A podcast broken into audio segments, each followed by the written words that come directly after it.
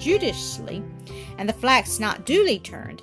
The risk, however, is not great. The fibrous part has a peculiar tenacity which enables it to resist longer the action of humidity.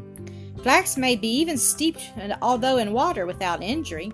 Many think this is the best and quickest method, and I am, am of their opinion. My wife coincided with me, especially in the sultry climate we inhabited. She therefore proposed to soak the flax in Flamingo Marsh and begin by making up the leaves in bundles, as they do hemp in Europe. We agreed to her proposal and joined in this previous and necessary preparation of the flax during the rest of the day. Next morning, the ass was put to the small, light car, loaded with bundles of leaves. Francis and the monkey sat on them, and the remainder of the family gaily followed with shovels and pickaxes. We stopped at the marsh, divided our large bundles into smaller, which we placed in the water, pressing them down with stones and leaving them in this state till it was time to remove and set them in the sun to dry. Chlamydia, and by other Phormium. This was a valuable discovery in our situation. I knew how much my wife wished for the production, and that it was the article she felt most the want of. I therefore hastened to communicate the intelligence to her, and she expressed the liveliest joy. This, said she, is the most useful thing you have found. Lose not a moment in searching for more of these leaves, and bring me the most you can of them. I will make you stockings, shirts, clothes, thread, ropes. In short, give me flax, looms, and frames, and I will be at no loss in the employment of it. I could not help smiling at the scope she gave to her imagination on the bare mention of flax, though so much was to be done between the gathering the leaves and having the cloth she was already sewing in idea. Fritz whispered a word in Jack's ear. Both went to the stable, and without asking my leave, one mounted Lightfoot, the other the buffalo, and galloped off towards the woods so fast that I had no time to call them back. They were already out of sight.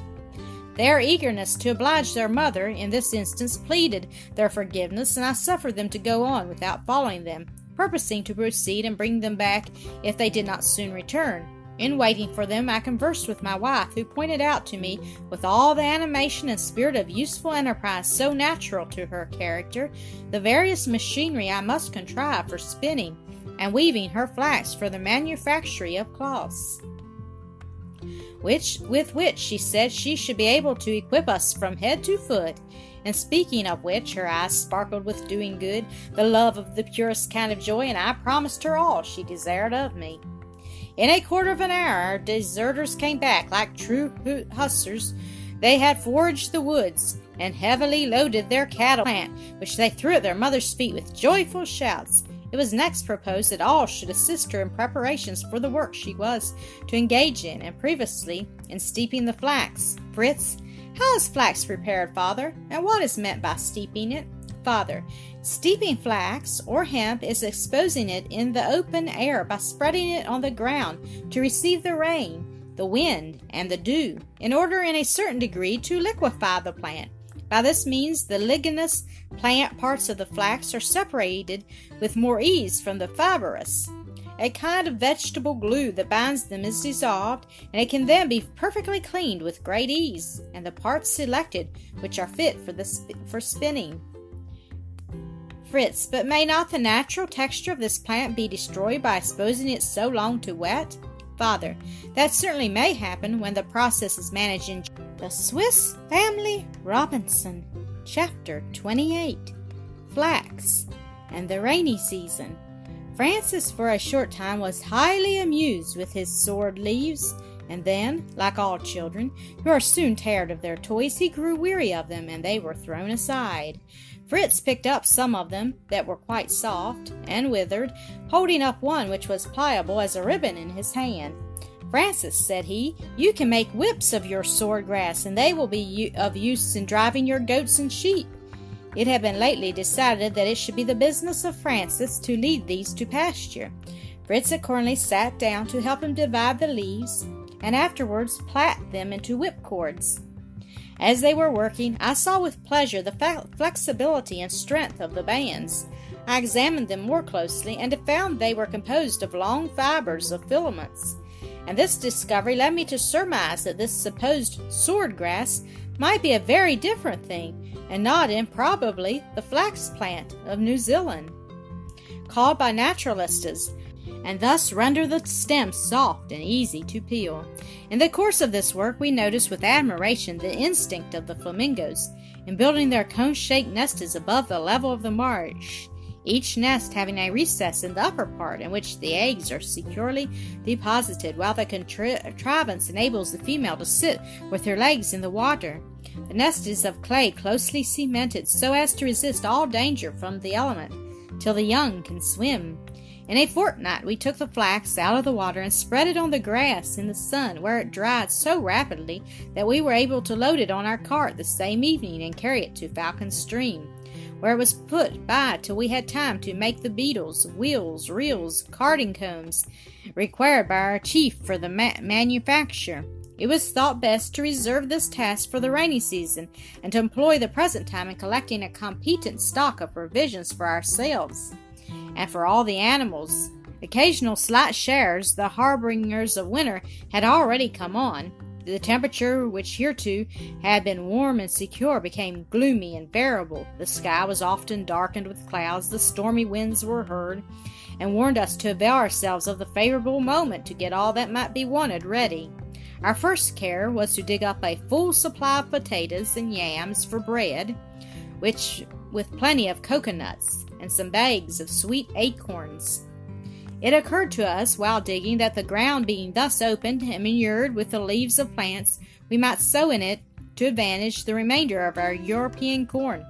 Notwithstanding all the delicacies this strange er land afforded us, the force of habit still caused us to long for the bread we had been fed with from childhood. We had not yet laid ourselves out for regular tillage, and I was inclined to attempt the construction of a plow of some sort as soon as we had a sufficient stock of corn for sowing. For this time, therefore, we committed it to the earth with little preparation. The season, however, was proper for sowing and planting, as the ensuing rain would moisten and swell the embryo grain, which otherwise would perish in an arid, burning soil.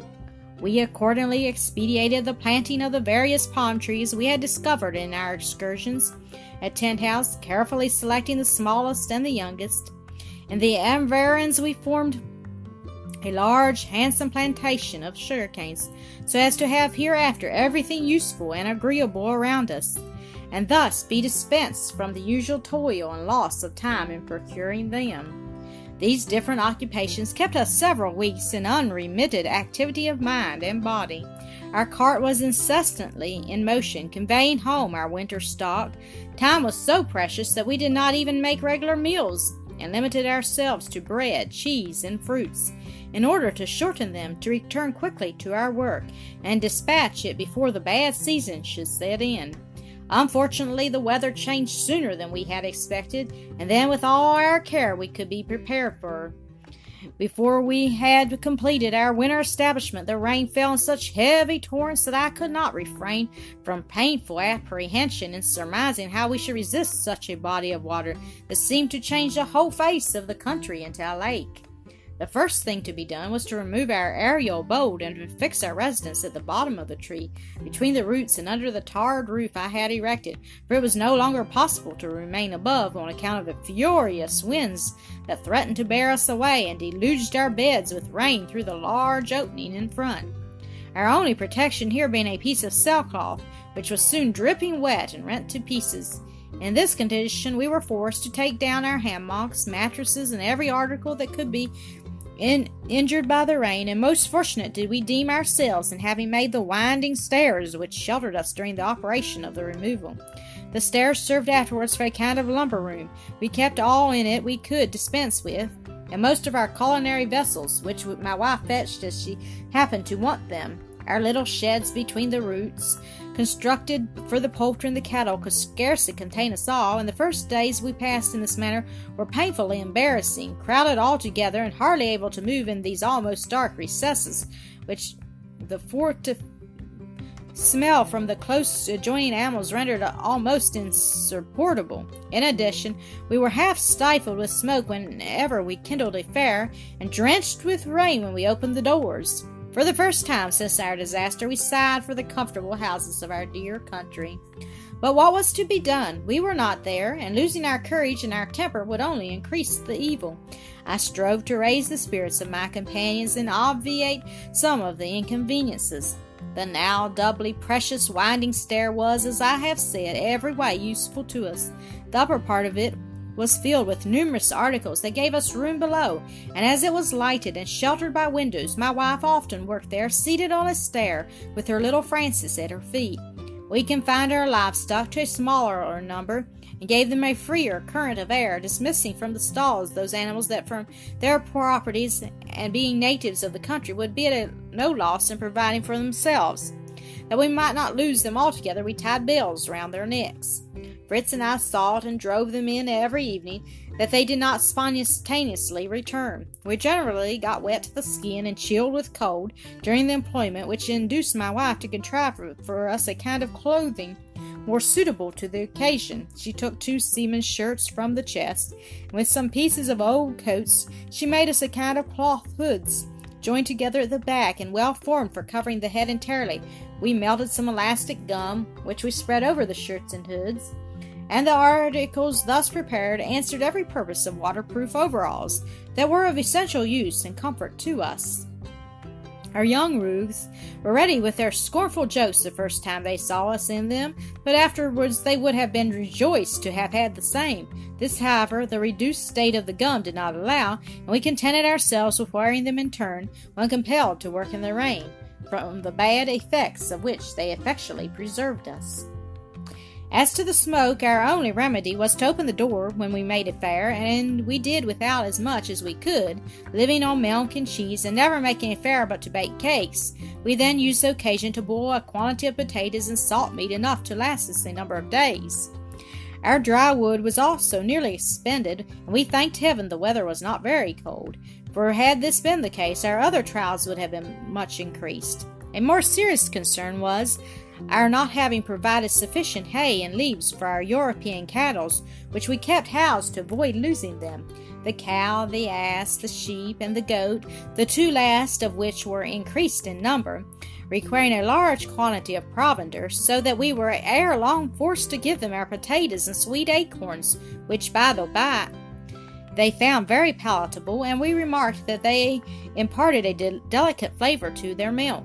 The cow, the goats, and even the sheep amply supplied us with that precious article. Milking, cleaning the animals, and preparing their food occupied us most of the morning, after which we were usually employed in making flour of the manioc root, which, with which we filled the large gourds previously placed in rows. The gloom of the atmosphere and our low windowless habitation sensibly abridged our daylight. Fortunately, we had laid in a huge store of candles and felt no want of that article.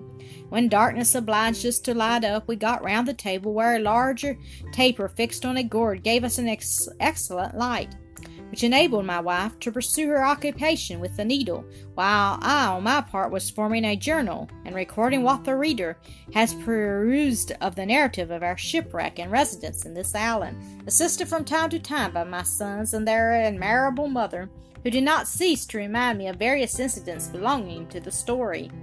To Ernest, who wrote a fine hand, was entrusted the care of writing off my pages in a clear, legible character. Fritz and Jack amused themselves by drawing from memory the plants and animals which had most struck their observation, while one and all contributed to teach little Francis to read and write. We concluded the day with a devotional reading in the Holy Bible, performed by each in turn, and we then retire to rest, happy in ourselves and in the innocent and peaceful course of our existence. Our kind and faithful steward often surprised us agreeably on our return from looking after the cattle by lighting a fagot of dried bamboo and quickly roasting by the clear and fervent heat it produced a chicken, a pigeon, or duck from our poultry yard, or some of the thrushes we had preserved in butter, which were excellent and welcomed as a treat to reward extraordinary toil. Every four or five days, the kind creature made us new, fresh butter in the ground churn, and this, with some fragrant honey spread on our manioc cakes, formed a collection. A collation that would have raised the envy of European epicures.